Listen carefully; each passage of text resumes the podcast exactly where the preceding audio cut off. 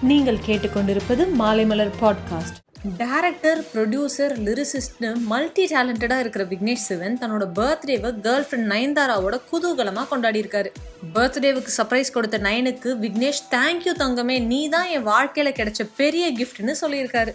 NEET எக்ஸாமில் stress ஆகி சில ஸ்டூடெண்ட்ஸ் சூசைட் பண்ணிக்கிறதால ஹார்ட் பிரேக் ஆன சூர்யா. எக்ஸாமில் எடுக்கிற மார்க் எல்லாம் ஒரு விஷயமே கிடையாது.